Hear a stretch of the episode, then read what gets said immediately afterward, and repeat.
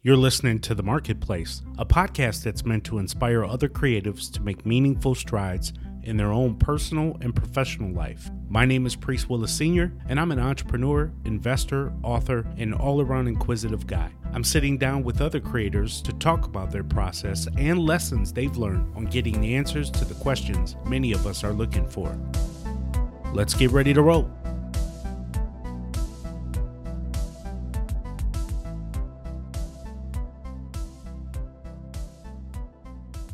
Hey, family, welcome back to the Marketplace Podcast. I'm your illustrious host, Priest Willis, and today is episode number 200. Can you believe that? Number 200. And I am joined with my friend, Neil Soni, somebody that I've been able to meet and talk with and build a relationship. It started on Twitter, and then, of course, we had countless conversations after. And he's just an amazing guy that I thought would have some very thoughtful information for you. Now, Neil has built and grown and created new ventures both within the world's largest brands and as an independent entrepreneur. Neil runs a growth and innovation consulting practice, which helps startups and Fortune 500 companies partner and invest in cross industry technology and commercial opportunities. Now, Neil is the author of a book that we're going to discuss today called The Startup Goldmine How to Tap into the Hidden Innovation Agendas of Large Companies to Fund and Grow Your Business. And we talk about the parallels between large and small businesses, both which I've been in and as I just talked about, Neil has worked in himself. So I think there's something that anyone can get from this from an innovation standpoint, something hopefully that's engaging for you that you can pull from and spark some ideas for something you may want to create outside. So without further ado, here is my man, Neil Soni. Hey, Neil, welcome to the program, man. Yeah, I'm glad to be here. It's uh, I know we've talked a couple times, but this is uh, this is gonna be a lot of fun. Yeah, man, it really is. This was one of the benefits of Twitter, right? Is that yeah. For all the assholes that you have out there, you meet some really, really good people. You're one of them that you and I connected by Twitter. We've been chatting for a while, and then all of a sudden, you know, I don't know, because of COVID or something, we just kind of grew a little tighter and tighter in terms of our conversations. Plus, you like the Green Bay Packers, which made me like you. I think I think that's how we met. I think it was something Packers related. Either you posted or I posted. Somebody retweeted, and one of or one of us engaged with it. And I was like, I think that's a, the first reason I started following you. I'm like, you know, there's a lot of uh, sports fans on Twitter. It's like they're only into sports. Then I think I saw, you know, you posted the Packers thing, and then I saw you posted some some other like e-commerce related thing. And I'm like, all right, this guy's cool. I'm, I'm gonna follow this guy. and then that was like probably a couple years ago or something. I mean, it's been a yeah, while. Yeah. Yeah, for sure. It's been a couple years. And by the way, when you and I have shared e- commerce nuggets, it was before e-commerce got the legs that it has with the experts and gurus now, yeah, right? That's true. I mean, we were we were we were talking about it beforehand. We need that to be key. So, look, before we get into all of our rambling and whatnots, um, why don't you tell the audience a little bit about yourself, Neil?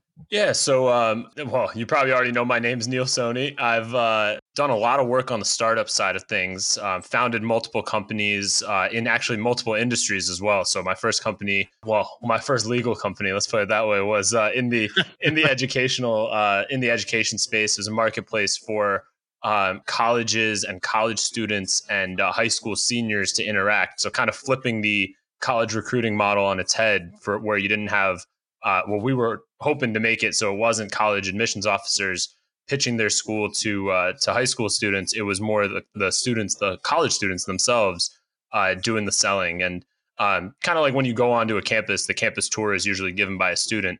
Our idea was to kind of take that same model bring it online. Uh, so that was kind of my first foray into entrepreneurship. It, that was a, a great experience you know, we had some people would call it an exit. I wouldn't I, wouldn't word it that way because nobody really made money. Uh, we had a that was at a Carnegie Mellon. That was when I was at CMU. Yeah, that was when. Uh, so I did that as a student, um, and had two co-founders. Uh, one actually who was a admissions officer at CMU. So that was uh, that was fun. That's pretty convenient. It was great because you know we started that company. Actually, to be honest, that was a great learning experience in terms of how business models work because we had great success with the students themselves. So we had uh, with you know very little outside capital, just you know three guys uh, kind of hustling. We got twenty five thousand high school students on the on the platform. We had uh, major school systems wow. using it. Uh, so Philadelphia public schools, DC public schools, and we had a little niche with like larger high schools that were not that well funded because they didn't have like you know the college admissions help in the school itself. Mm-hmm. That was like a little bit of a niche. They were looking for kind of a tool to help them. Where we, you know, I guess in hindsight, screwed up, right, was not thinking about how to monetize or how to actually turn it into a business. And and I think as we'll get into, that greatly influenced kind of my thinking later on. Um, because even though we had this big success with students, we assumed that if we had students on the platform, colleges would pay us. And anybody who knows anything about college admissions, which you know we should have thought about this before, the best schools don't really need help finding new students, right? They have a lot of people like Harvard. Everybody knows about Harvard, right? They have tons of people applying. They're not really having an issue with finding students. The schools that need help finding students are the like for-profit schools, and like the ones who are willing to pay didn't necessarily align with kind of what the mission was of, of what we were doing, and so we ran into a lot of business model problems what does that mean that they didn't align with the business that you were doing? Like what? Well, so I'll give you I'll give you like one one very concrete example. There was a for-profit uh, college that uh, we were talking to called um, EDMC, and I forget what it stands for, but uh, they run a bunch of different for-profit schools.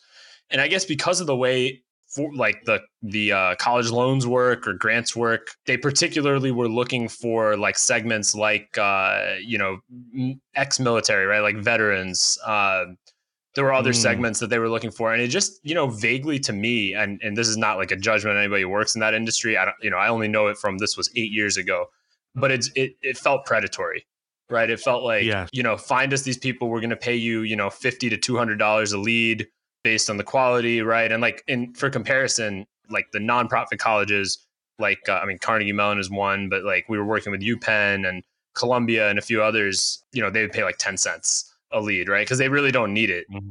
So I mean, they still had like they still did buy leads, but uh, they they obviously the market for those schools is already so strong.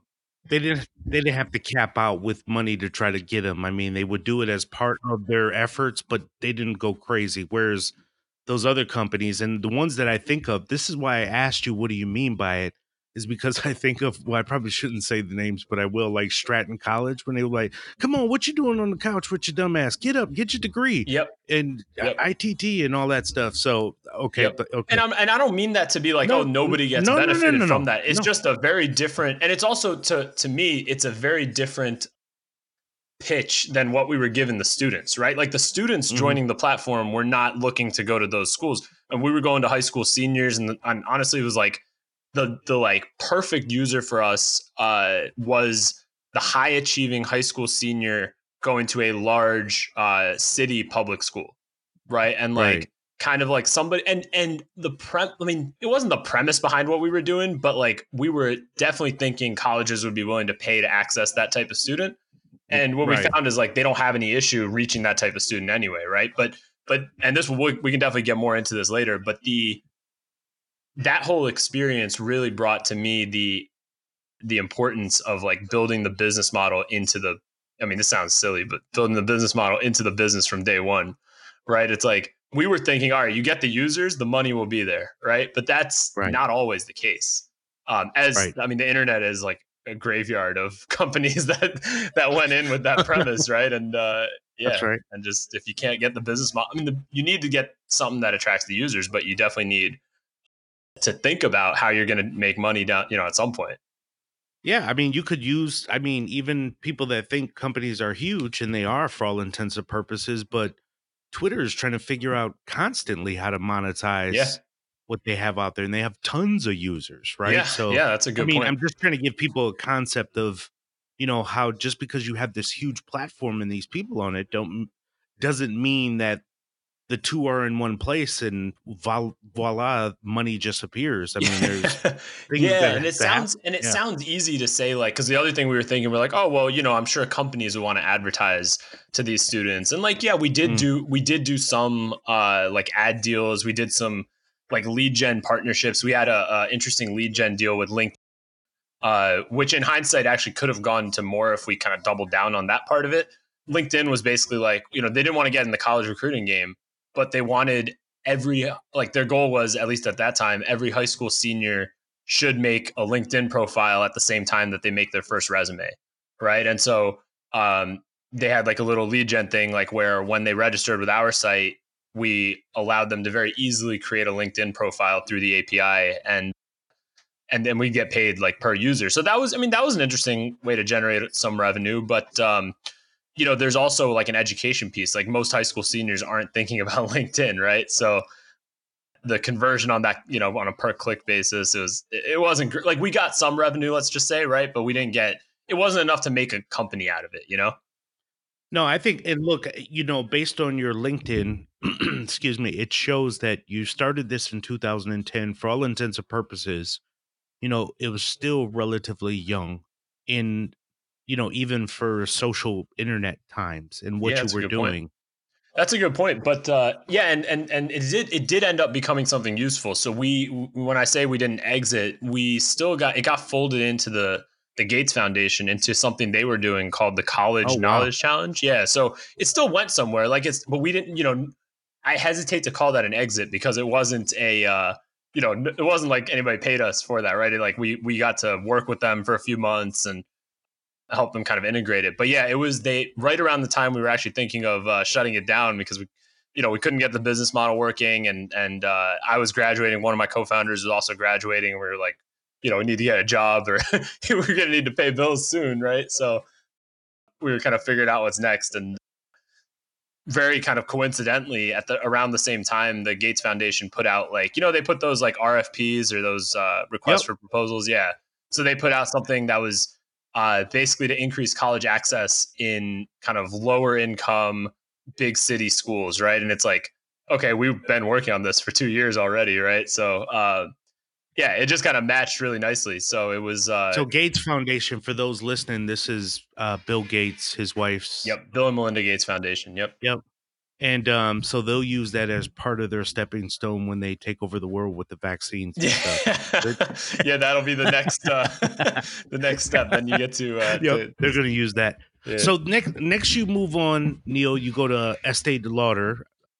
Yeah, there were a couple things between that. I worked, so I led growth at a. Uh, so I, well, actually, first I just joined the the company as a as one of the, the first employees, but a company called MomTrusted.com, and ended up leading growth there. And the company is still around, uh, still profitable. It's one of those. You know, one of those companies. I'm sure you've encountered some uh, yourself, which uh, you know you don't get the big headline exit, but you built a, Mhm. a business. Mm-hmm. and so it's one of those like you know i still have my equity i still have uh, i was able to so when i joined the company had effectively zero revenue maybe like 100 200 bucks a month. And we got it up to like 40 50k pretty you know pretty rapidly. Wow. i'd say within like 12 12 months i think after that after i joined we were up there. Yeah so I, that was for me like i think a really transformational experience right? Because it was not my own company so i kind of got to learn in a lot of ways from uh, my boss there uh, chaz giles is still you know my closest mentor. Uh, and he's he's off doing amazing things now but even at mom trusted right i got to i got to sit next to him for you know one and a half two years and just learn you know and having been a founder before and making a lot of mistakes myself i got to see like okay here's somebody who's not making those mistakes right and doing it a little bit differently. And of course he was making his own you know different mistakes right as he'll as he'll tell you himself. But it was a great kind of like kind of like apprenticeship is how i think about it uh, Mm. for those couple years so yeah and then from there i, I started doing some consulting work that's yeah. it looks like an Angie's List almost. Was that? yeah sort of, kind of kind of yeah so it's a it's like a lead gen marketplace essentially for uh daycare childcare preschool got it. and we did some other stuff too like summer camps and some other related like uh, types of products so some cpg companies like uh, kimberly clark and procter and gamble they have some paid like ad placements on the on the platform as well but yeah it was i mean that's basically it's a it, the, the easy way to understand it. it's the lead gen marketplace the the preschools daycares they buy the leads. The big sort of differentiator is we the, that industry the standard for a lead is very weak right? So you go to a website you put in your zip code you're like oh i have a two year old i'm looking for daycare right? And they'll blast that lead to like you know 50 places.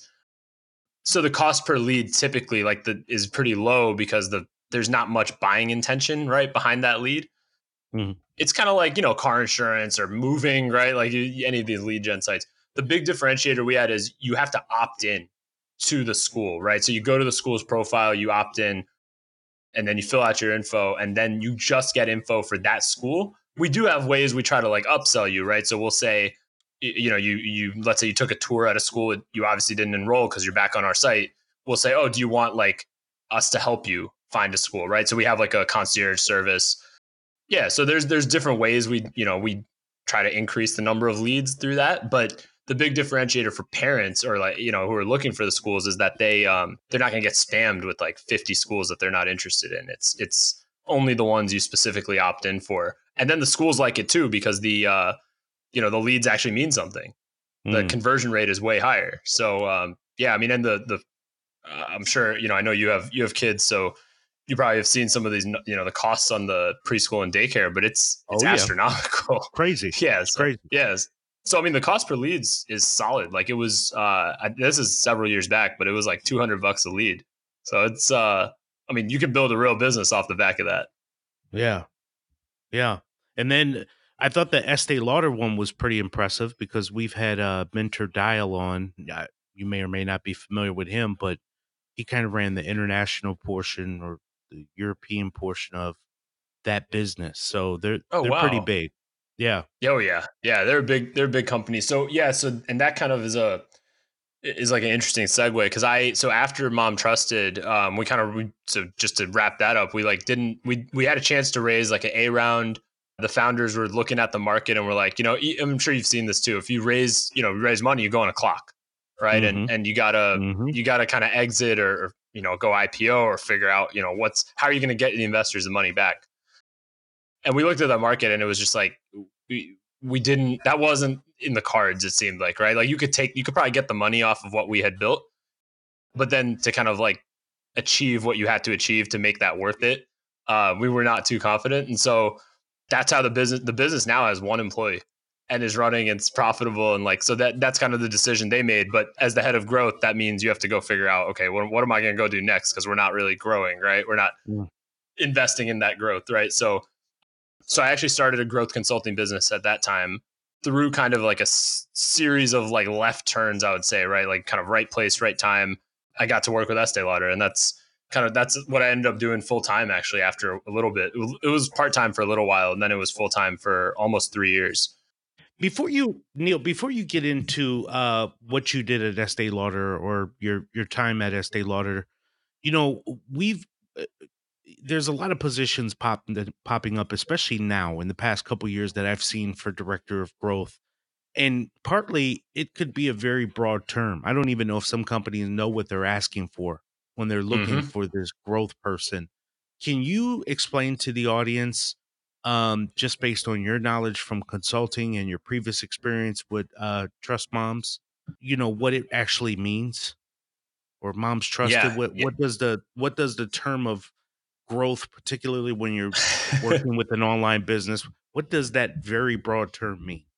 That's a, a great question. Yeah. So, um, because you're right, a lot of companies I think post that role, but don't actually fully realize yep. what they're looking for. And I, yep. I think it is different. It, it is different by business. So in Mom Trusted's case, in Mom Trusted's case, the the market it's a marketplace, right? So you have supply and demand. So you have um, demand was the was the moms or the parents who are looking for childcare, and supply was the, the the daycare centers and preschools.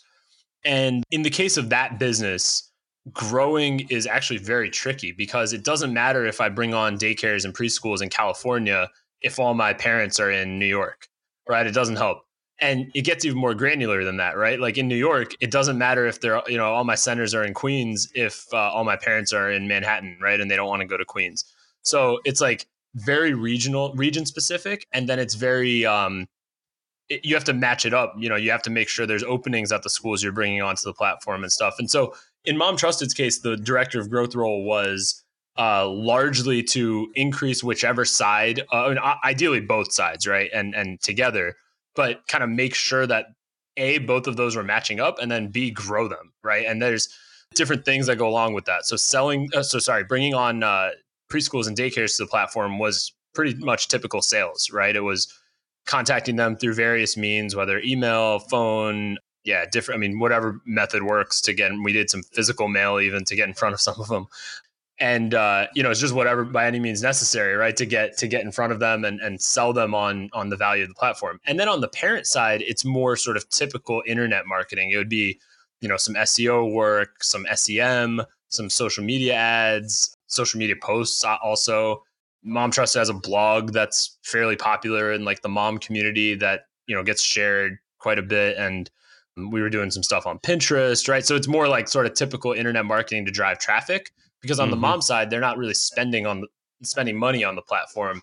They're kind of filling out right like those lead gen forms. So that's basically you know kind of the two sides to the growth role in in that business. I think at other companies it just kind of depends on what the company does right? If you're on e-commerce it's probably all tied to like how much you can grow sales and revenue. And then you know of course there's other metrics ahead and behind that like profit and and traffic and and all that but uh, and cost of acquisition but yeah, these are all kind of like the different pieces to it. And in Mom Trusted's business, being a marketplace, there were kind of two sides to that growth. Other businesses, it might, you know, a SaaS business, it might be more uh, straightforward. But in a marketplace, you kind of you have to match up the the supply and demand, and that makes the the growth role um, pretty interesting, but also a little, you know, maybe a little more challenging from from that perspective. Mm. There's more variables. Yeah, so in particular, uh, so you go to Estee Lauder, you spend a couple years there, year and a, or yep. two years and two and a half years, and then you start moving along, and you are today a mentor with Alpha Lab. You've written your book, which I really want to dig into a little bit. And what where are you at today mainly it looks like consulting is your main thing. I know this but i have to play it off for the audience. Thank you everybody. But um so what what what do you have going on today? Where where's that yeah so today? yeah so today um I, I and we can definitely dive into the the book and and yep. the Estee Lauder experience but i i definitely you know i do a bunch of consulting. Um i have three enterprise clients right now and all in different industries um, mm. And with them, so with enterprise clients, I kind of help them with, I call it innovation ecosystems. There's everybody's got different words for it, but basically, it's the idea that you you know innovation can kind of come from anywhere outside of the organization or inside of the organization, and so it's one, it's surfacing like what the different parts of your company need, and as you know, in like large companies, one department doesn't necessarily know what the other departments need. so it's kind of creating that map of of and typically it's with technology so i should be clear you know kind of specific on that. For sure. It's like technology needs that are in the company and then also building an ecosystem outside of the company whether that's with investors with startups with universities but with all sorts of different entities outside that can you know even just individuals honestly. There's a lot of uh eh, you know you can there's a ton of sites that do this that look at this now but like individual makers there's all these people that just like build you know stuff cool stuff online and just make you know just making your the needs of the organization more available outside of the company so that mm. they can you know people can submit solutions people can help solve your problems. Because the idea of kind of innovating in a silo it does happen. I don't want to say it's you know impossible but it's sure. uh it makes things more difficult. And you know who knows? Like the best solution might be outside of the organization. So why not uh, kind of create a path for people to do that?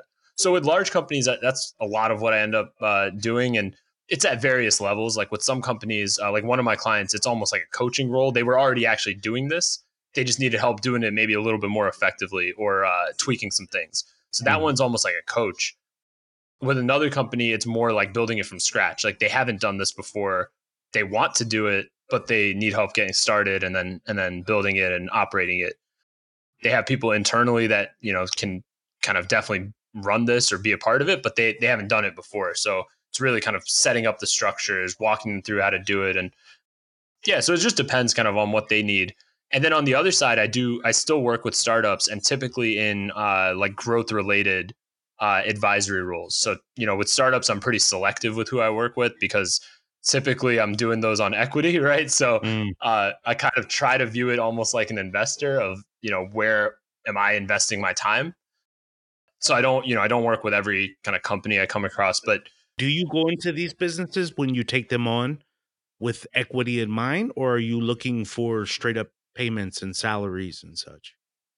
Uh, and this is with the large companies or with startups? With startups primarily. Uh, obviously, large ones Yeah, with the large ones, I mean, yeah, they with those it's typically just a you know standard fee for service uh, with the large companies, but um, with startups, you know, I was when I first kind of got into doing this, I was going into it with the idea of of charging, and and I have charged.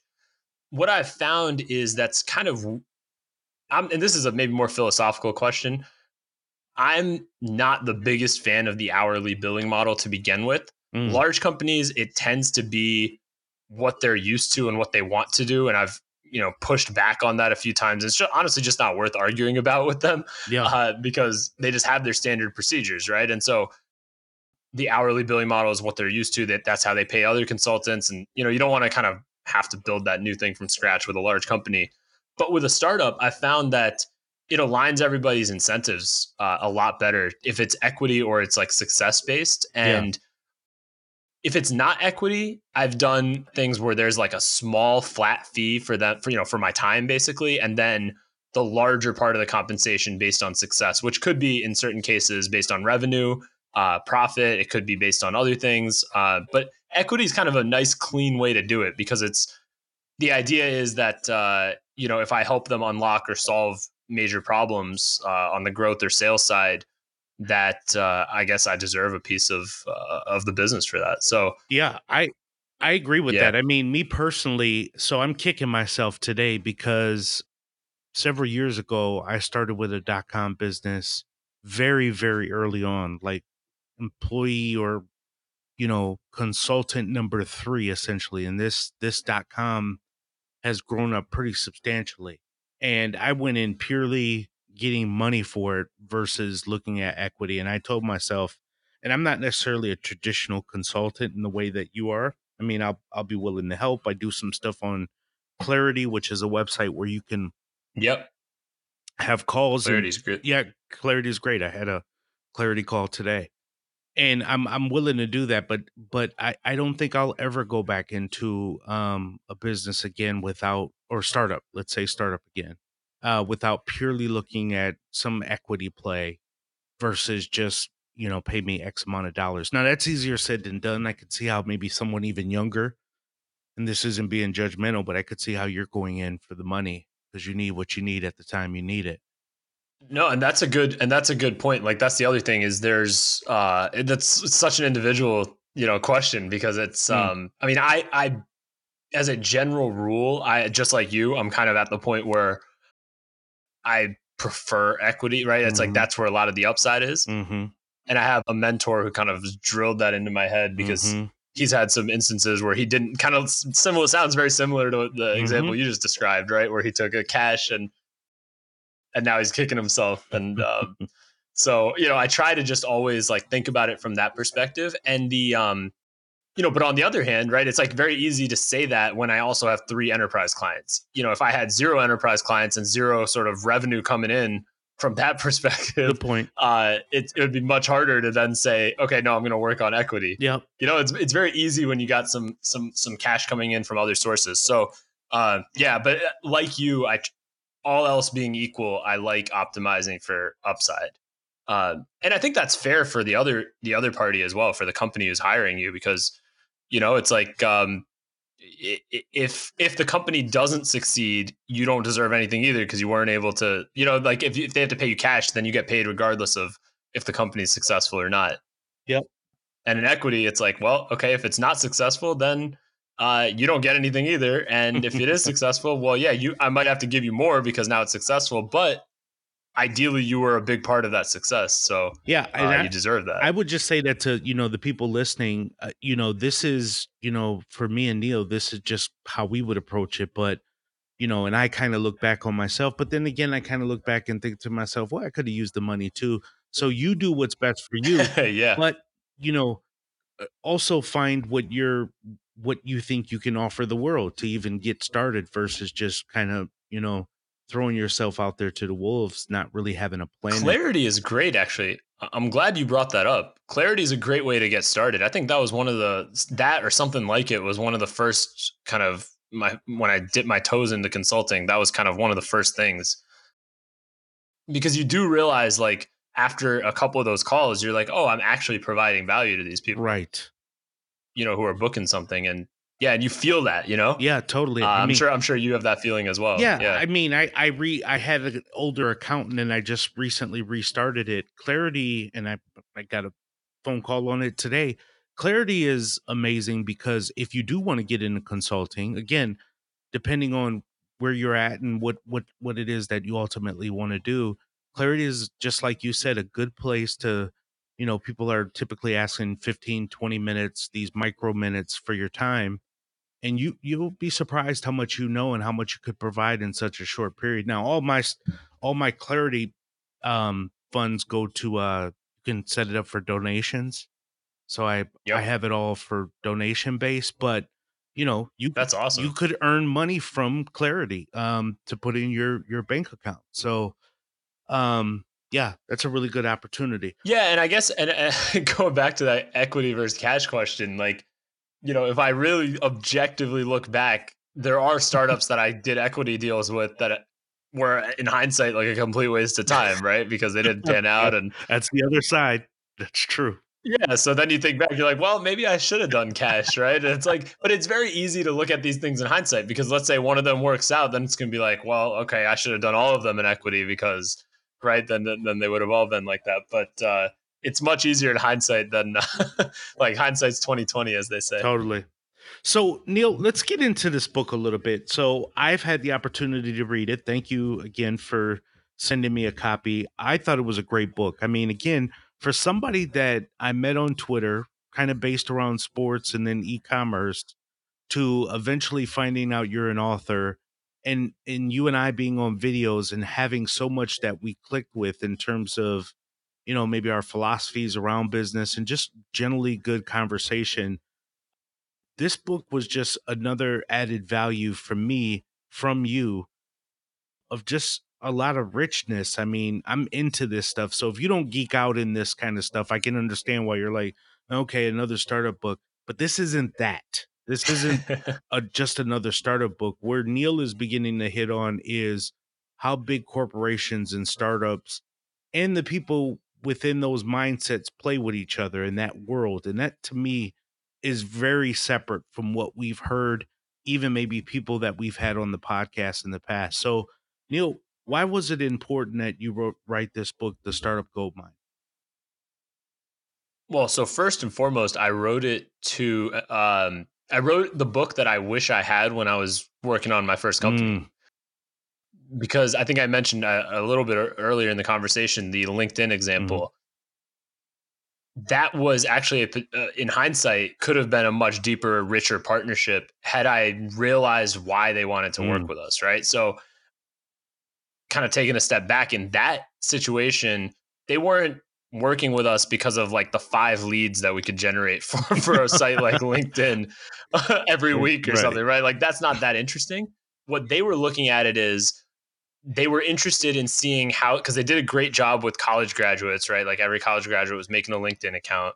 They still, you know, this that's still kind of like the thing you're supposed to do, right? If you're going into the workforce. They were looking at how do they expand to new markets and and high school seniors was like a really interesting one to them. And that's that we had a, a mentor uh, through Alpha Lab, actually, which is the accelerator we were mm-hmm. in, who had previously sold a company to LinkedIn. So the intro he had done was to their like innovation and corp dev. So the corp dev is usually the the mergers and acquisitions group. So they'll they'll buy companies. I didn't know that at the time. I had no idea what what the hell corp dev means.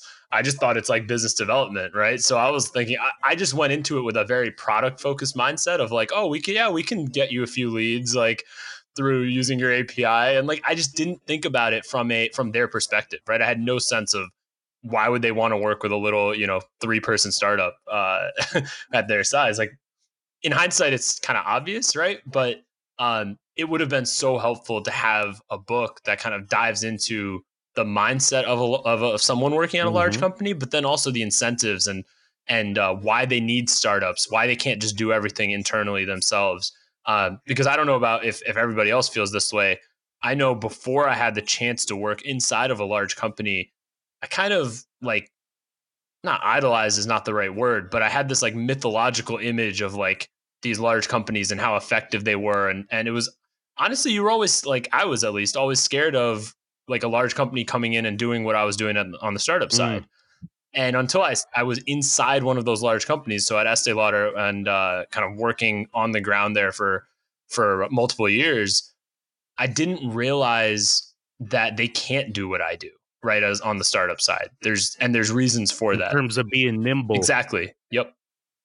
Yep. Yeah, yeah, and that there's actually it's much easier for them to just collaborate with you whether that means partnering, buying your product, reselling it or just buying your company, right? There's there's easier ways for them to do it than to try to copy you. And and just yeah, that's kind of going back to your question. That's the was kind of the real motivation is like if I could have really benefited from that book when I was starting my first company, there's probably others who are probably in the same, you know, in the same situation. Yeah, 2001 I started with a company called atomicpark.com right after I left Children's Hospital, which was a software at that time you would have to order discs, software discs, have it sent to you. And, you know, we'd had partnerships with Microsoft, Adobe, and all that kind of stuff. And, you know, so that was a smaller company. And first of all, you you have no idea that when you're working for a smaller company, as you pointed out, you have this very big magical thought of big companies. But once you get inside, you realize some of the bureaucracy and other things that they begin to deal with. I mean, even signing off on simple contracts can sometimes be more than an ocean and it it it's smaller companies yeah. that begin to come in and understand that whereas smaller companies deal with maybe lack of capital and other different things that um you know can hinder them. So the ability to be able to connect with one another and leverage one another is key. That's why you know that's again why I thought this book was so vital because it does list the insights and pros and cons, and you're just the person from a small perspective or small business perspective to working with larger organizations to have a real look at some of those challenges that are being dealt with on the outside. And, you know, we all know today that I work with the large company and, you know, all of that stuff that we talked about is is there um, in terms of the challenges within larger corporations. So, um, yep. You know, before we start getting into the details of the book in general, what what has been the feedback from um, particularly large companies? Do you hear back from them? Because I think I think I joined one of your sessions. You were doing a talk with another group, and I told you I said, "Hey, man, yeah, I, yep. I just wanted to hear from a large organization." you know, kind of the thought process around the smaller ones. That's even before I, I started reading the book. Have you heard it from people from large organizations, or has it largely been small business folks? No, that's the surprising thing. So I, um, when I wrote the book, and and now that having read it, you you'll see exactly what I'm talking about. It's very clearly addressed to startups, yep. right, or to people on the the smaller company side. Yeah, it's been surprising to me that uh, I would I would guess it's probably one third of the readers mm. have been uh, people from the large mm. company mm. side, and maybe that's because and and I guess what I've heard anecdotally is uh, they want to understand like how startups are seeing them, yep. Right, and where they can improve their process and how they can make it easier to work together. Because you'd be surprised as on the startup side. Well, you you in particular might not be surprised, but someone listening might be surprised. Uh, as a startup, you feel like, oh, it's so hard to get in front of the right person and and uh, and sell to a large company.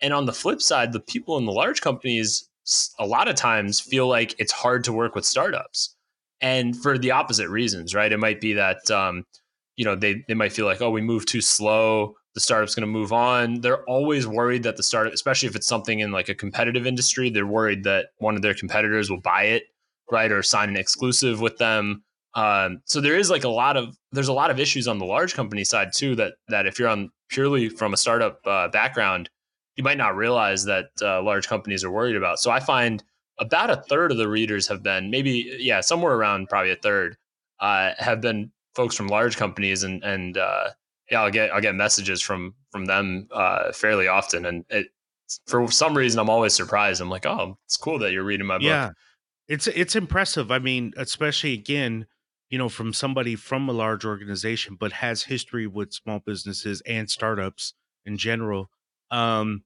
it, it does provide very valuable insights uh, for both sides. So, you know, there's nobody out there that shouldn't be able to read this book and say, ah, this doesn't relate to me. It really would. So if you're from a startup to you're working with a large organization, it's important that you do. In fact, um, you know, working at Lenovo, I remember one time my SVP told us, you know, at the end of the day, we work for an organization that is Chinese based, right? So it's important that you learn the culture of, you know, the Mm, Chinese yeah. people and et cetera. And I say that to say, whether you're working for a small business or a large business, it's important that you learn the uh, culture of those different businesses because at some point you will intersect or at some level. Now you got into That's a great. That's a great point. That's a great. And you know uh, the the chapter in there that talks about how uh, people are rewarded and Yep. punished in large Yep. companies. That's one in particular I've found from enterprise folks, Mm. people who have wor- who are working currently for large companies, really resonates with them because I guess you know it's not. May, maybe other people have written it similarly, but the feedback I hear is that they're like, "Oh, this is how it works."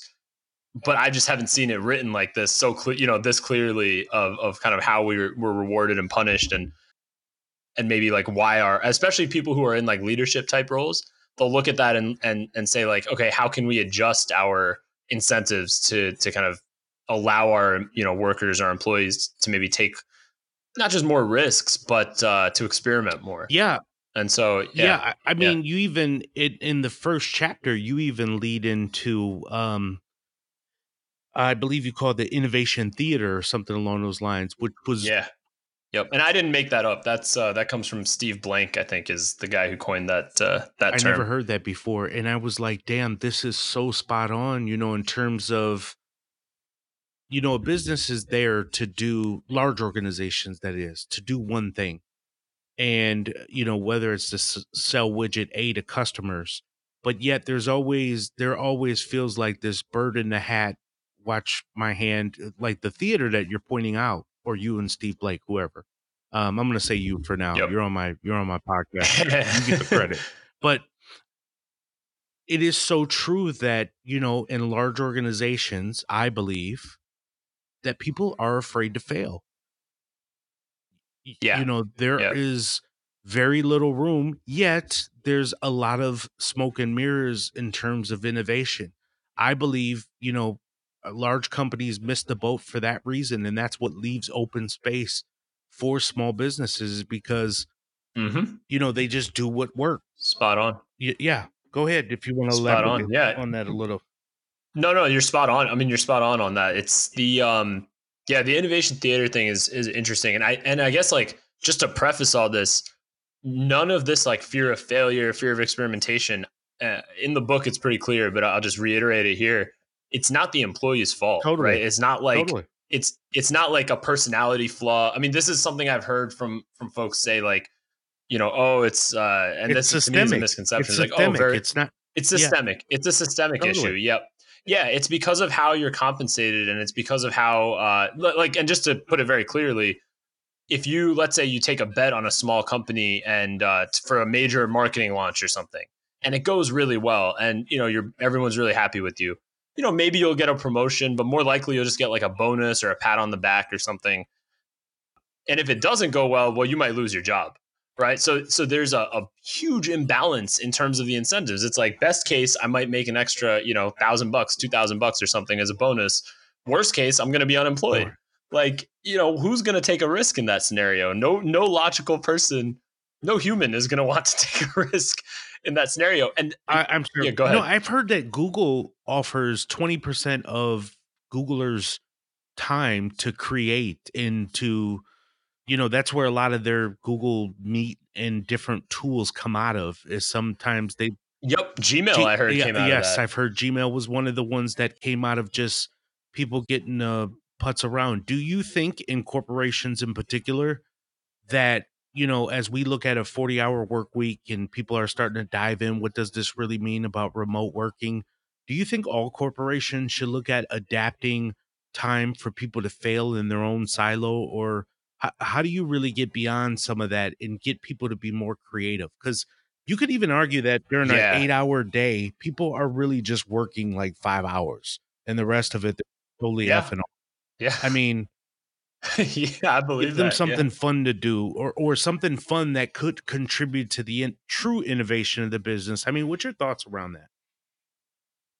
Yeah, so um I I'm a big fan of this like bottom I call it like bottom up innovation, right? So it's like coming from, you know, whether I mean it could come from anywhere. It could come from a cashier if you're, you know, a retail business or like I, am a big fan of that. Uh, simply because every employee has their own perspective on the business, their own interactions with your mm. customers. Mm-hmm. Uh, I, mean, I'm a huge fan of that. I think the particular structure might be different based on the company. I know um, so I, uh, I one of my first work experiences, I was an intern at Booz Allen, and actually they had something there. I remember this is like eleven years ago, maybe twelve years ago now. Uh, they had a program even back then, which I don't know what they called it, but it was the ability for any employee to like submit an, an idea and like a business plan.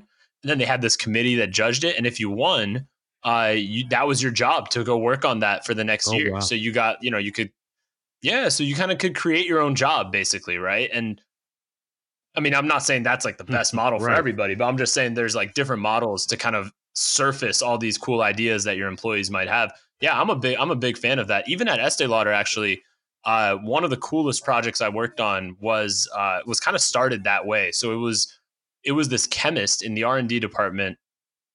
You know, not like entry level, but not not like anybody who's he's not managing anybody right at that point he had this idea I guess on the side he was uh, he owned like a 3D printer and this was like at home, right? And so he's playing around with it. And he had this idea of like, well, why does only plastic go through the 3D printer? Why couldn't uh, why couldn't you do other things like makeup or other things like mm-hmm. that and create these cool shapes? And so he was experimenting on his own time, came up with this idea of modifying a 3D printer so it could 3D print lipstick in different mm-hmm. shapes instead of just kind of like that one standard shape. And uh, yeah, I mean, one thing kind of led to another, and the brand at Estee Lauder that ended up launching that was a brand called Smashbox. Oh wow! And it's it's a pretty large beauty brand, yeah. And it, it actually went to market, but it was purely. I mean, I'm I'm glossing over some parts of the story. Literally. Like he had to fight tooth and nail with. He had to fight, yeah. He had to fight tooth and nail with his boss to get permission to even work on it. But I mean, there wasn't like in Estee Lauder's case at that time, there wasn't an easy structure to kind of get that to market, but kind of once his boss surfaced it and, and there were a couple other people who really got behind it it ended up getting launched with a brand not for commercial use necessarily but more for working with influencers so like it was a way to differentiate their brand versus you know all the other hundreds of, of lipsticks out there with influencers they could approach an influencer and say hey we could make a lipstick and make it look like you right like that's kind of cool for a video right for like a youtube video or an instagram post and influencers wanted to work with them, and and they, eh, I, at least at that time when I was still in the company, they were getting some pretty high profile influencers to do it for free just because it was cool. Yeah. Because it was like a new thing, you couldn't get it anywhere else. So I mean, there's like that. That's just another example, but it, it I, I totally agree with your premise that companies increasingly, especially with as you're talking about remote work and stuff, should incentivize and create easy ways for for companies to, or for, sorry, for employees to uh, to invent stuff. Because as I mean, even the Google example you brought up, like, I mean, Gmail and other things, like these are major major products for Google. Like this is not like yeah, it's not like just some little side product. I'm sure there's a bunch that never went anywhere, right? But it, even if you get one of these things from your employees, that's I mean that's inc- super well, that, valuable. That's just it, right? Is that you're you're allowing this sandbox for yourself to sort of fail. I mean, yeah, there's probably a million yep. things that didn't come out of that, but one is one is what you need. And and yep. you know, that's kind of how I think large organizations need to look at it. Like, yeah, uh, there's probably tons of bones in the graveyard that'll happen as a result of people trying and attempting, but I guarantee you're going to get a different level of production and insight and focus into your organization and how it connects if you kind of look past the thing that we're doing that we've always done type of attitude you, you could potentially change the culture of your business in some ways. So and sometimes it does and sometimes it's better if it comes from like a lower uh, level or more entry level employee totally.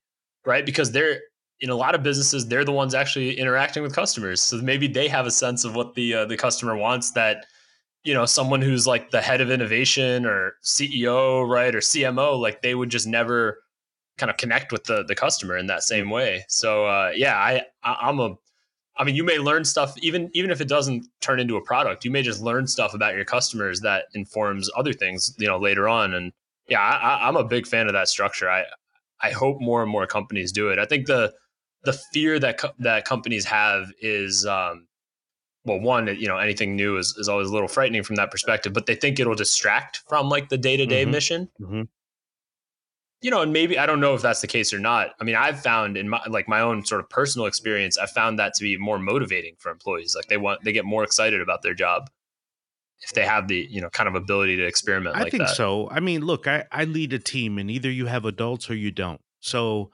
you know, at some level, you yeah, have to learn how to trust point. your the people that you hire. Yeah, it's a great point. So I should begin to turn the conversation around and say maybe you don't trust yourself because you don't know who you're hiring Maybe you're not the leader you thought you were. So the minute you start questioning your employees, you should leave yourself open for some of those same discussions. A lead that's a great point. At any level, right? Whether you're in small business, whether you're in a large organization, it's like, you know, I want you guys here nine to five.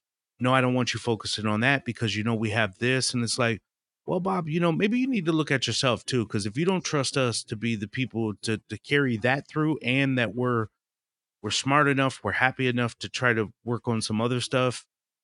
Maybe you you just aren't the leader you thought you were and hired the right people.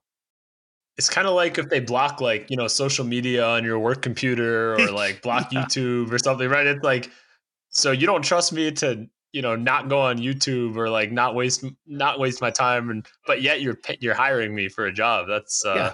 That's and odd, you're looking right? you're looking for the best, yeah. and you you think I'm just dumb enough to get lost in a rabbit hole at work eh, uh, of Facebook all day, and that you know what that may be possible, but how I mean honestly, how likely is it? We're adults, right? And I so yeah, that that yep, stuff. Yep.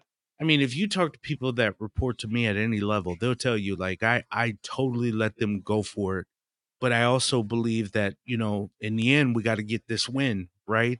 But you know whatever it is you're going to do, manage manage it how you're going to do it then let's talk about it. i believe that's the way you lead people. You treat them like people right?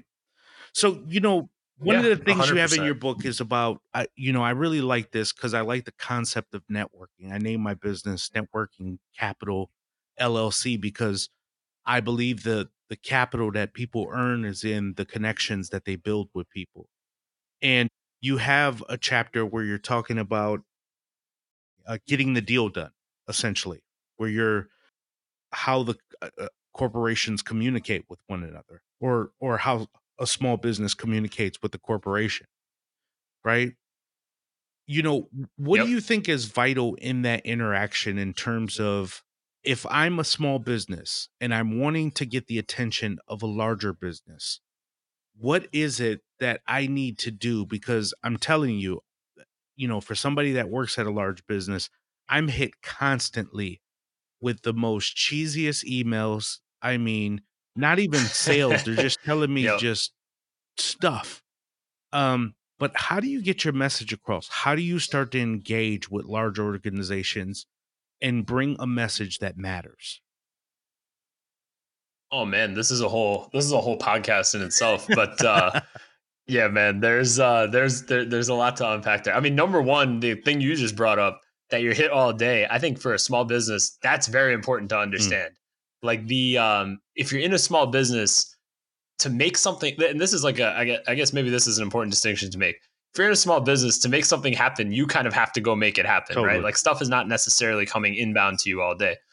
In a large business, it's the opposite problem. Typically, it's you're hit with stuff all day, and you got to triage that to like figure out what's important and what's not and, and that's kind of a big fundamental difference and it's hard to break through that noise so number one i think you have to and people take different approaches on this some people take like kind of that spray and pray mm-hmm. approach right and just go for as many contacts i'm a big fan of the i'm a big fan of the personalization part so like for example if someone was trying to sell to you you have a mm. podcast, mm. right? People can listen to that and probably learn a lot about you, honestly, like the stuff you care about, things you're interested in. And also, it's kind of flattering, right? If somebody sends you a message and is like, "Oh, I heard the on the Inside the Marketplace podcast you mentioned totally.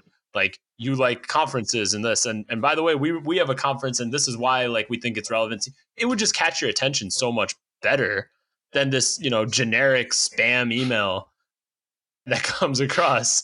And so to me, I'd rather send 10 very personalized emails in one day, let's say, versus 100, you know, just spam email, not spam, but like a 100 unpersonalized, just generic kind of emails. And and I think it's much more effective because you have to go back to what's kind of the end goal, right? What are you trying to do? And what you're trying to do is first of all, you have to get and get the person's attention that you're trying to sell mm-hmm. to.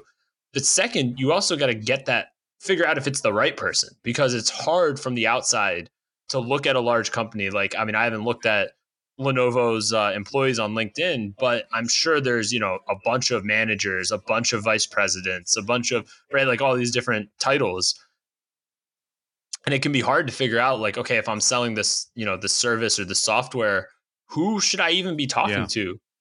Yeah, whose problem am I solving inside the company? So some of it is you also just got to figure that out through getting on the phone. And to get on the phone, you got to kind of get their attention. So it's, you got to kind of figure out what the goal is and, and, then kind of beyond that the goal is to to actually get them as a customer. And i think the session that you came to uh, the, the, the little webinar i was doing that was one of the the points i brought up that uh, people look at like getting a pilot you know pilot project as the end mm. goal but the pilot project is not really the end goal. That's just you know another step towards making that that company your customer. But the pilot project by itself is not really helpful if it doesn't lead towards the, the, the kind of customer relationship. And that's that's why i always advocate for setting expectations right? Like what does success mean? If we're going to do a pilot let's decide like what's going to make a success let's decide before the pilot starts what's successful and what's not. If we decide after you can keep moving the goalposts right? And it becomes an emotional decision and not a not an objective sort of metric driven thing. So yeah i mean just kind of going back you got to think about who am i reaching out to what did this what does this person care about? And then the last part of it is just timing right? And i know that sounds kind of cheesy or, or uh, not a not not the best answer but it's i'm sure you've felt this way as uh, you know as as a as an employee as well. So, certain times a year you don't care about certain things but if somebody messages you two months later you're it's top mm. of mind mm-hmm. right? And uh, it's some some of it's just timing. Some sometimes it's also as simple as as, as luck based as your boss told you about something in a meeting, you get back to your computer and there's an email from a startup that solves that exact same thing as what your boss was just talking about, right? It can just be as serendipitous as that. And so you kind of just got to like as a if you're on the small company side, you have to just make I mean this is going to sound bad also, but make your own luck in some ways, right? Just like by continuing being, you know, being not being annoying, but also being like persistent in the sense that make it easy for somebody to opt out but keep providing value however you can. And um, I, I, know I've kind of been going on no, on this no, answer, but, this but it's is... as I said, it's something I'm uh, I'm passionate about on this one. I mean, another another little thing to throw in there is, let's say somebody's had a conversation with you, right? Let's say they're trying to sell to you directly, and you're not ready to buy for whatever reason. A lot of times, people just follow up with the most generic stuff, right? They're like, "Oh, just checking in, how you know," and, and it's just like that doesn't that doesn't help anybody I learned this from somebody else, but the tactic of using like an uh, uh, article that you found or something interesting, you know, that that could actually provide value, get somebody's. I mean, think about for yourself. If I'm trying to sell to you, and I send you, you know, an article that's relevant to your job, or I send you like this new development in your industry that might be interesting, or this conference I can get you a free ticket to, right? Like those are all ways to provide value before you're even mm. my customer.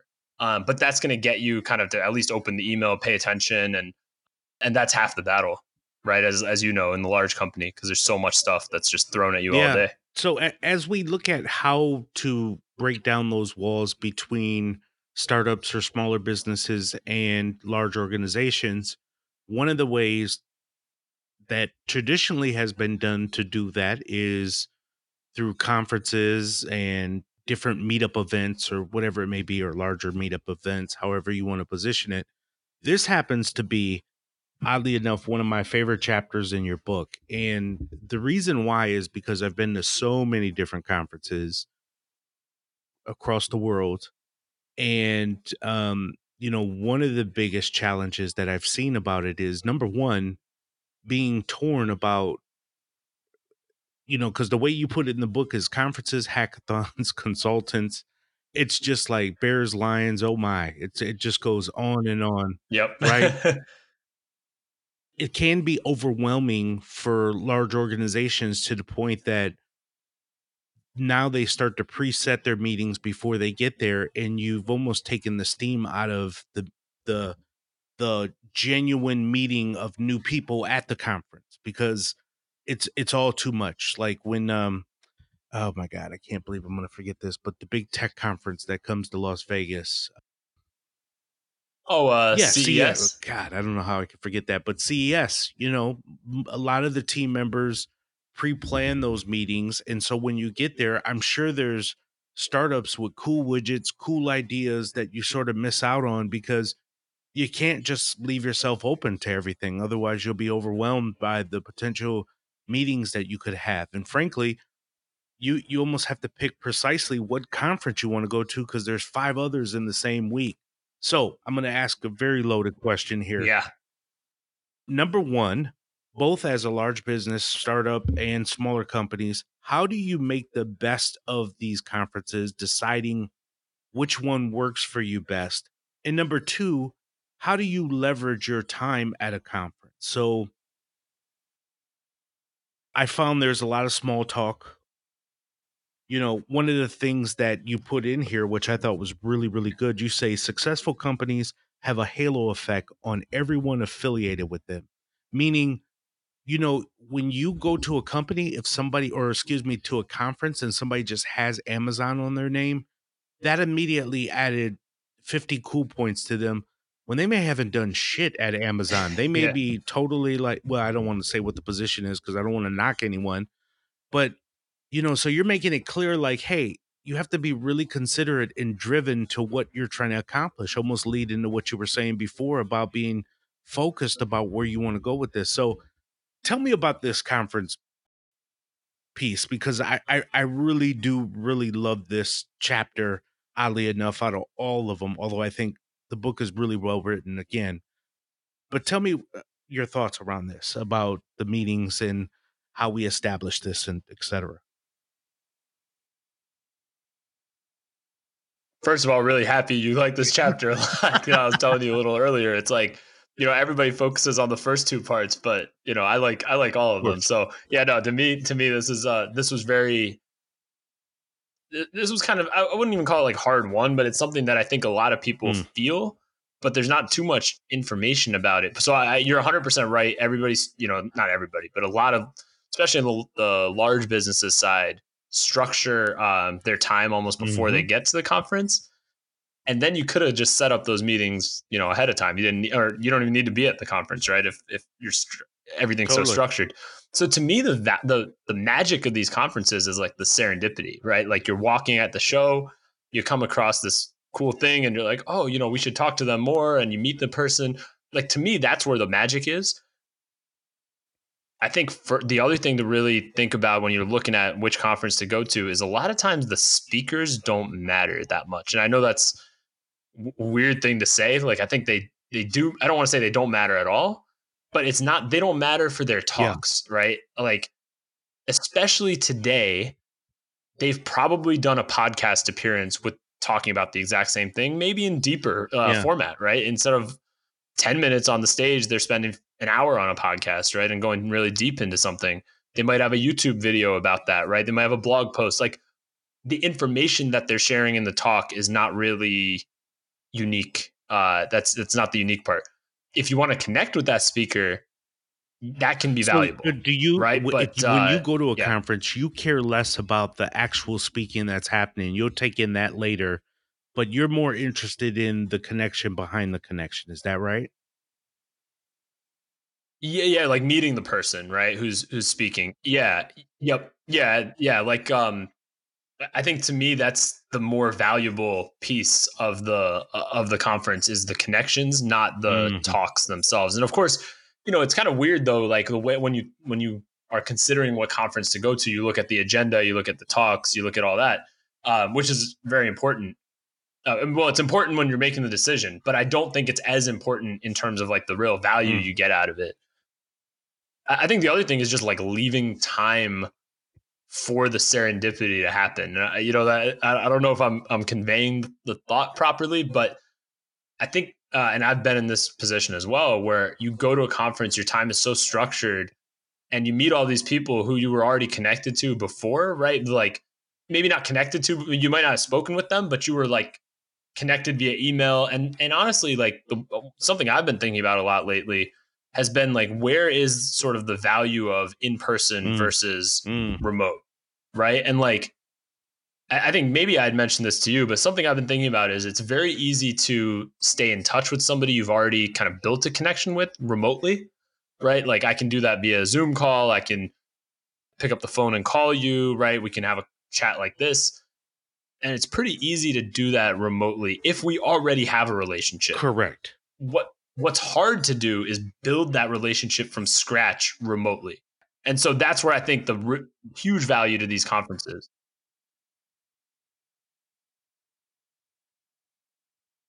Yeah, I, I think I mentioned to you that people at you know my company were like, "Hey, should we be going remote? Everybody else is doing it. Google, Microsoft, all these companies are going remote." My SVP brings up a good point. He says, "Look, we are eating the fruits of established relationships right now. This is great that we're able to do this, but that's because priest I've been out to lunch with you and you know such and such. I've been with you and we've spent time together and we've gone out for drinks. Right. Had that's we it. not that's done exactly that, it. would this be as effective?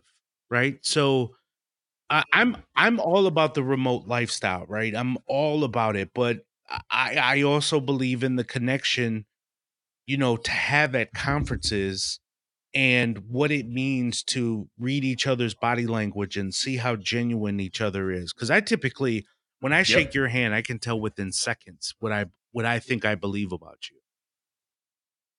You know, and that can be conveyed much different remotely. Not that it can't be, but it could. It you know, it could be seen different because our we're not reading each other's body language and i you know i can look at something as small as how people swallow and oh, how yeah. their eyes blink which i can't really see is deep where you can see if somebody's panting or breathing heavy they're trying to be cool on the outside, but on the inside, I can see all the flutters that they have. No, I wouldn't. I wouldn't even say that. It's like I mean, there's even all these like subconscious cues you'd probably pick up on that you wouldn't you wouldn't be able to point out, but you would just feel. You know, yes. you feel like, oh, this person isn't honest, or this person is very warm, right? Which mm. might not convey itself on Zoom, but really they're a very nice, warm person in person. You know, when you meet them face to face, and uh, mm. yeah, it's you until they invent technology to do that remotely. You just can't do that via you know via video. And and your point about like going out for drinks and all that, that's spot on too. And I think at conferences, that's another big kind of value is you build this almost like bank of trust with the person, right? It's like it's like I know you, right? Because I've met you in person, we've had lunch or we've, you know, had even if it's just coffee, right? Just meeting somebody in person, there's a trust factor that you have which you don't have and, and you can develop remotely. Like I haven't met you in person, but I feel like I, I understand you, but it's taken years of knowing you remotely, right? Of digitally. Right. So so so then I feel like I know you, but you can't build That's that very true overnight. Very true just through you know through remote but you can in person. Like you can meet somebody at a conference grab a drink with them and then you know talk to them six months later and be like oh i, I, know, I know you because we met at that one thing and you know we're, we we got a drink. And you know you have like a i don't know how to describe it. There's probably like a scientific term for it or something but it's like you have this feeling that you know the person. There's this trust that you can kind of call on so that's you know this is this is really good. You know when you dive into the psychology of relationships and how you work in businesses and and it goes deeper because a lot of times when you're on LinkedIn, you know people are judging you based on your title and your position. And you know when you're at conferences, there's a much deeper dive that you do very instantly with each other that's more meaningful and provides much more richer conversations than when you're away on remote. So I think there's there you know, look, this this book does a really really good job of kind of addressing some of those very psychological processes that you go through both as within large companies and startup small businesses how you think about each other. How do you bridge the divide possibly within the business? And how do you create something much more meaningful beyond the business, even so that it can lend itself back to the business? I, you know, I think this is a really, really, really well written book. I appreciate that. Um, but how, yeah, man, I, and I mean it wholeheartedly. How do you, how do you, after all you do here, consult? You're an author. You have so much going on. How do you, how do you unwind, man? How do you unpack and, I mean, how do you deal with anxiety and uh, how do you manage all of this for yourself? Yeah, so um, I think having some outlets is is good. Uh, I I really like watching sports. Right, was one of the things we originally connected yep. connected over. Um, you know, whether it's football, basketball, uh, tennis. Um, you know, those are those are kind of my my my favorite three. But you know, playing sports, exercising, that all that stuff is is is really helpful for me personally. And then just kind of like from a philosophy standpoint, any of like and, and this is maybe not true for everybody so I, I hope people don't take this the wrong way but any like professional related stresses to me are kind of so minor in the grand scheme of things right mm. in the sense that there are way worse problems i think uh, dame lillard last year i don't know the exact quote but uh, when he made that shot that that long three to end the series hmm. uh, is that when he waved who, goodbye yeah yeah yeah yeah yeah yeah yeah who was that against? I forget who he that was playing was against. against uh, for some reason, I wanted to say Houston with Russell Westbrook on the other. Side. It might have been. It might have. I forget who it was, but anyway, he made yeah. that shot, and I remember they asked him afterwards if he was nervous or if he was stressed, you know, before making that shot, or if it was uh, if he was anxious, and uh, he said something like uh, to the effect of. I mean, I don't know the exact quote, but it was to the effect of, "No, this is you know, this is just a game. Like real you know stress is like if you're a, a single unemployed mother and you can't make rent mm. or you mm. can't put food on the table right like these are real stresses so i just always try to bring it bring that back of course it doesn't always work but that's what i kind of try to bring you back to is like the grand scheme of things this is you know like i mean this is this is what i mean it's not true for everybody because some people they they absolutely are like you know kind of fighting for their life, right? In terms of uh, in terms of professional, like they need the money to um, to pay their bills or to afford school or loans or, or mortgage, right? Like there's there's people with real, like actual real professional stresses. I mean, I just and this is like more of a guiding philosophy. I try to work on stuff I find fun. That's I mean, I think that makes everything a lot easier. You know, that's like the even the large companies I work with, like I'm very lucky that that I don't have any bad clients right now. I've had bad clients in the past, and you know, you just have to kind of like a relationship. You just gotta get out of bad relationships. Yeah, you, you gotta fire them, man. Yeah, yeah, you gotta. I mean, and that's and that's the thing. I think a lot of for me, it took a couple of years of, of doing consulting before I realized it's like not all money is uh is good, good money, money, right? Totally. Yeah, because because you gotta sometimes like I mean, there's some clients, you know, they'll suck everything they can out of you, right? If they if they can, and and whether it's from an emotional perspective or if it's from a time perspective or you know whatever it, there's some clients that are just not worth having. And so I've, mm. I've I have gotten better i would say and definitely pickier with who i work with. Because you kind of have to if you're working for yourself you have to get good at saying no to money which sounds silly right? Like you know when i say that out loud but you you kind of have to right? It's like if you say yes to everything, like you, one, you're not gonna have any time, right? To when a when a, a new opportunity comes along, mm. you're not gonna have any time. But also, not every opportunity is created equal. Like there's one thing to have a you know let's say a ten thousand dollar a month client on retainer that is a great client and you know listens to what you what you recommend and you know takes uh, your advice and and is a few calls a month and and and you know you're delivering value on your own versus a 60 hour a month or sorry, 60 hour a week type of client where you're on the phone constantly dealing with a lot of uh, annoying people and they never listen to what you say, but then they blame you when things go wrong, right? Like there's totally. a huge difference between those two. And so it's being it's being able to say and you don't always know uh, ahead of time. So it's being able to kind of figure it out um, as you go. And and and and I guess I you know over the years I've gotten a little bit better at, at one picking and kind of seeing ahead of time okay this person's going to be a pain in the butt to work with like definitely don't want to kind of get too deep into a working relationship. And then there's others where you know you don't know till after you get started. So I've tried to now always because I have confidence, I think, in, in the value I can deliver. I always try to like set things up where let's do a trial, Mm. right? Okay, let's let's work together for a month and see how it goes on both sides. And and people tend to like that too because they don't necessarily know how I work. So you kind of give them an out, right? You say, okay, let's let's do this for a month or six weeks and, and or for this one specific objective. If it goes well, let's you know continue let's talk and see how uh how we can work you know together for the long term and if it doesn't go well you know we can we can kind of walk away and, and and and there'll be no hard feelings so i've gotten better at that but yeah there's it can be a lot more stressful uh with bad clients so i'm, I'm lucky in that regard that kind of especially as i think about my clients right now and in over the past like year and a half couple years it's i haven't really had any of those like clients from hell that if i think about that I have in the past, but I, you know, I've, I've kind of gotten better at at uh, picking, I guess, who I work with.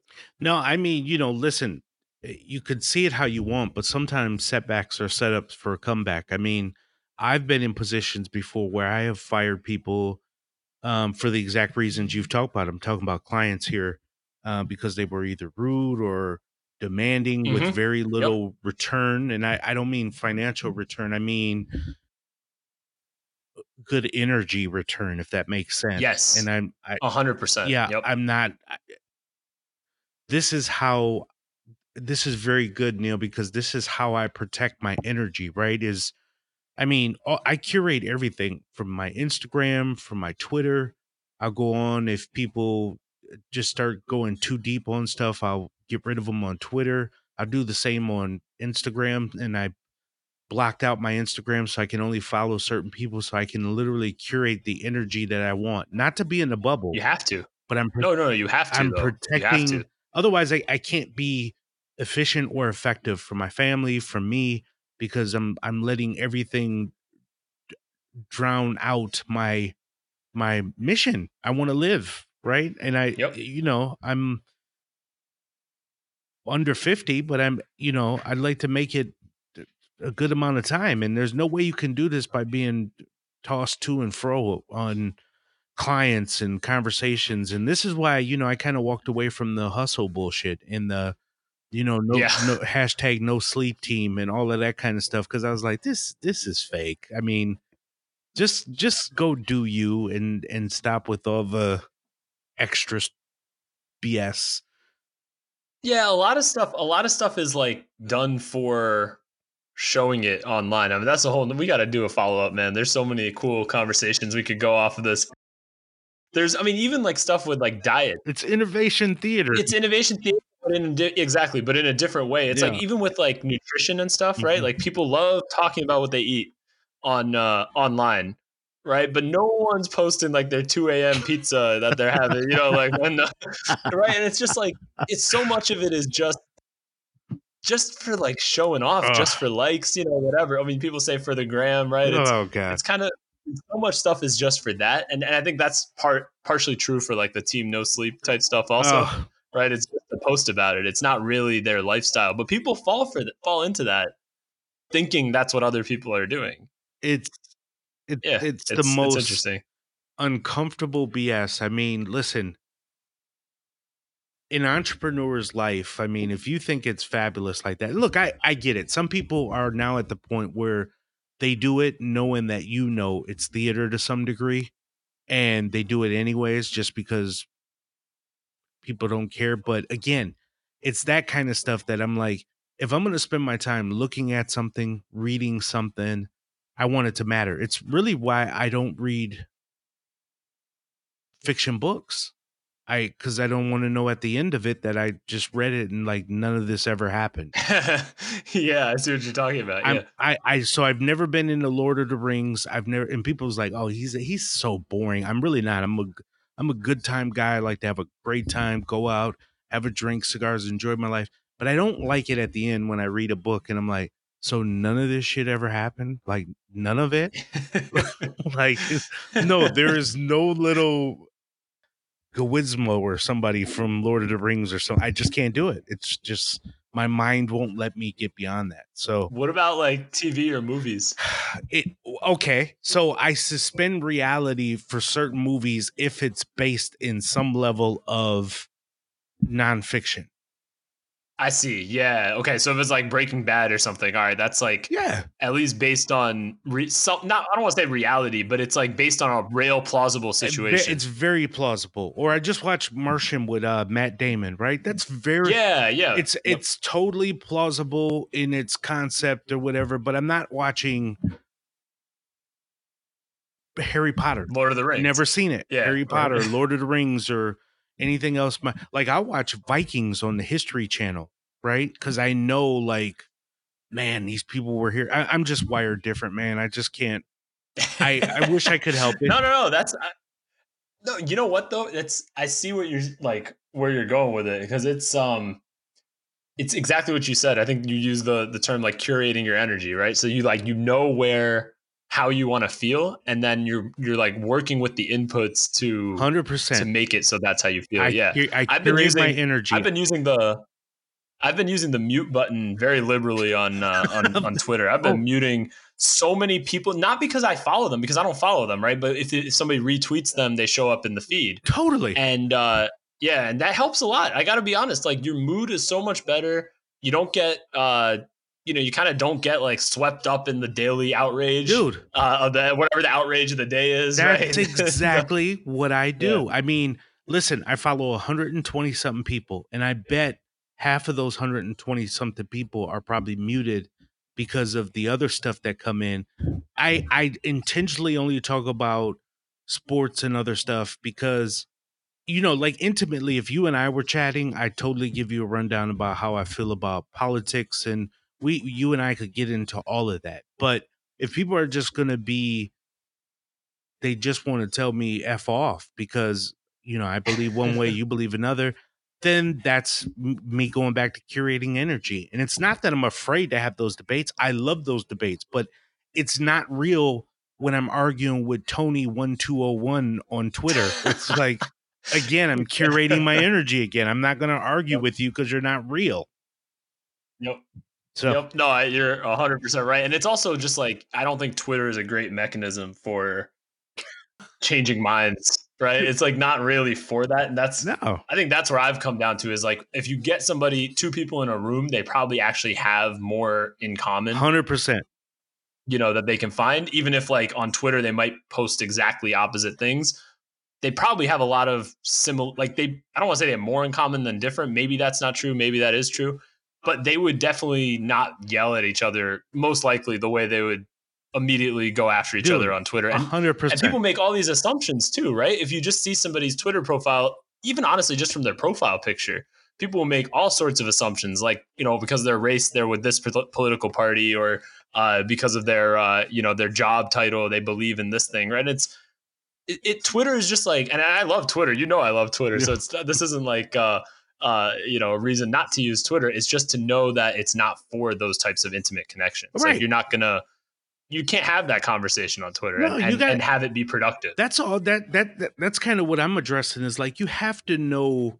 You know, my wife and I always say, know who you are and where you're at. Right. So we're we're trying to say like after this interview and a couple hours later, I'm to go out to a bar, have a couple of drinks, but I'm never to walk around where like I end up somewhere like all over the place and people are like damn priest i respected you man and you just look like you were just totally blown out of your mind you know it's knowing yep. who you are and where you're at and twitter and all these other places are no different right it's like hey neil if you and i were sitting down we probably could have totally two different beliefs but i'm sure we would come somewhere to like uh I totally hear you on the Trump part. Like I like the tariffs. I like this and I can hear why you think Biden is crazy. I seen it too with my own eyes.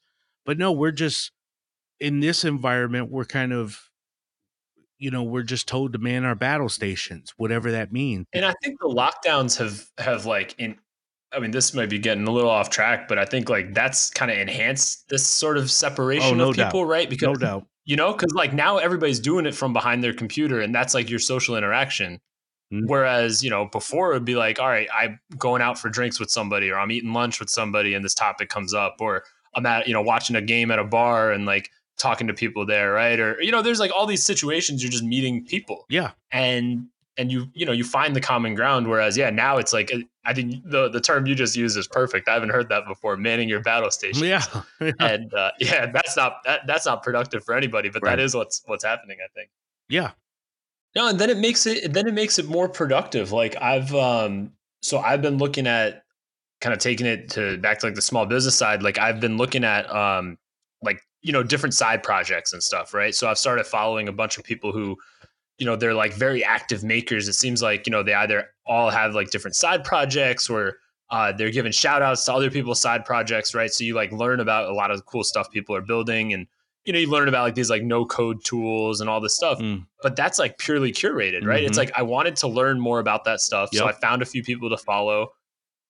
and then it's it's wild how that shapes your thoughts, mm. right? Mm-hmm. Because now I see that content and then I start seeing like opportunities in different places and and I'm like, "Oh, well what if you could do that with that?" or like, "Oh, you can just use Airtable to do that. You don't need like a whole database or this other tool." Like, you know, you just start like thinking that way and it makes me really wonder like I mean, one, why haven't I been doing this sooner? Because you can really shape your thoughts by, you know, what you're looking at and, and the content you consume. Mm-hmm. Uh, and two, it's like if somebody doesn't curate what they look at, like what a mess their mind must be. Big time. Right? Big like, time. I mean, just all the garbage out there. Like if you I can't even imagine. I'd be in such a bad mood all the time. Yeah. Did you, you did you see uh Social Dilemma on Netflix? Not yet, not yet. I've seen uh, some people praising it, so so I I, I want to. It, I just haven't watched it yet. It, it's good. I mean, uh, it, it it's stuff that I thought we already knew about um, social media. The thing that you know, I tweeted about this that seemed briefly disingenuous to me. I mean, I'm not going to knock it, but you know, when I read former next to your title, like former president of Pinterest, it's kind of like, dude, I mean, I can appreciate you coming out and saying all of this, but I would have really loved if you were in Pinterest knowing what effect you were having on people and then making the change there. There's a guy that um, his name is Tristan who actually send out like this um, memo. He worked at Google, and he's the one largely behind this um, doc. And he tried to change the inside of Google, right? Hmm. And um, tried to change the mindset and saying, "Hey, we should approach this a little different. This is scummy what we're doing, you know, in terms of how we're approaching people." Listen, I'm a marketer eh, online at that, so I can understand how this this rabbit hole opens up really huge and and people just you, you kind of almost accidentally walk down it because there's you know you start collecting data and you start getting things about people create clusters and shoppers start looking the same and adobe creates tools around it you can't help it in so many ways to start doing it but you know i thought we knew this i thought we'd given up the idea right. that you know privacy and all of these other points were were at a loss a long time ago. Like somebody told me I'm getting off the grid. I said, dude, it's too late. You're like 50. I mean, yeah, the kids coming up now, they have pictures. When you go on Instagram, you put your baby pictures up, and now they're 15, 16. They have facial recognition from how they aged as a child to now. Yeah.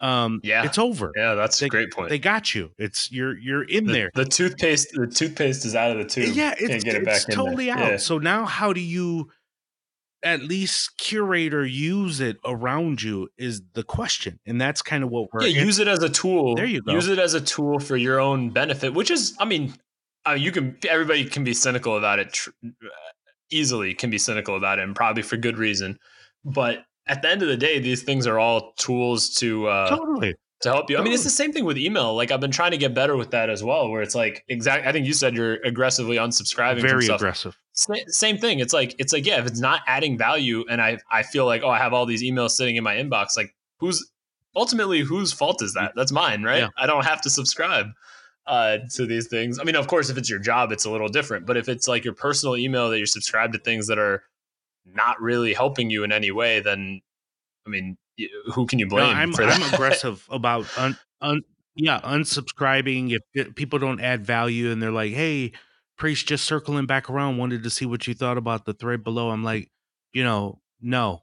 Or Democrat or Republicans text me on my um phone and I yeah, STOP from that. Yeah, STOP at all times. Stop, stop it from both sides. I don't want to hear it. My my mind. Yep. I'll make my own decision. So just yeah, curating a life, man.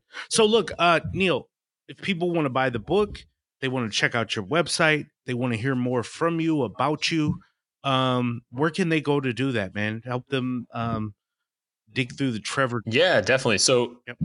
So for sure. So the so the the book is available pretty much any any bookstore. I mean, Amazon's the most popular, but they got the Kindle version, Audible version, uh, hardcover. So you can get on Amazon or you can get Barnes and Noble, different places. But um, my website is neilsoni.com, so pretty pretty simple.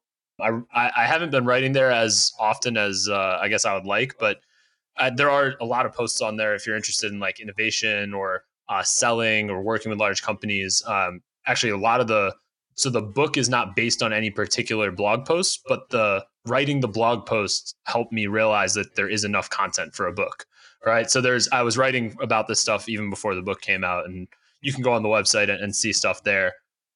I also recently launched uh, an email list called openinnovationleads.com.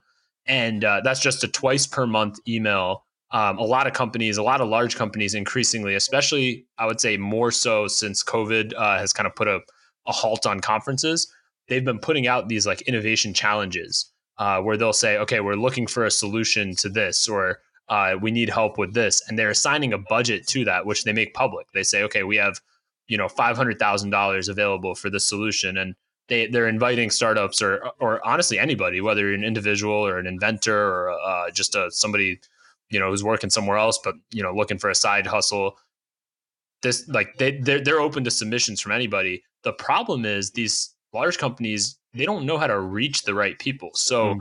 um, they'll post it on their social media but no one's following pringles to look at their innovation challenges you know? Uh, that's not why you follow their brand page. So they're they're often not getting in front of the right people. So that's what this email list is for is if, if you know if you're a maker an inventor uh, uh somebody who and not all of them are technical. Not all of them are like, oh, you need a chemistry background. Some of them might be might be uh, more tech, like social social media related. They might be more software related, hardware. I mean, there's all sorts of challenges out there um, that they're posting about.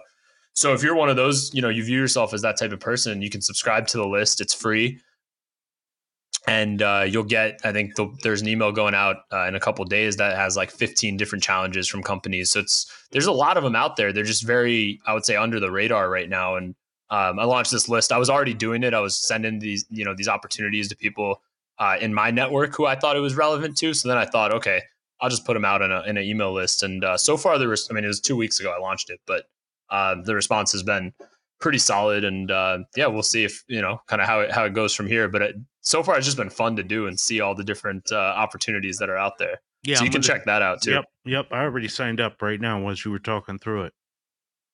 Yeah, and I'm uh yeah, so that's that's kind of uh, the, the the main thing, and you can reach me pretty easily. I mean, we've been talking about Twitter here. My DMs are open; people can message me there. Uh, my email is posted on my website, so I'm I'm pretty accessible.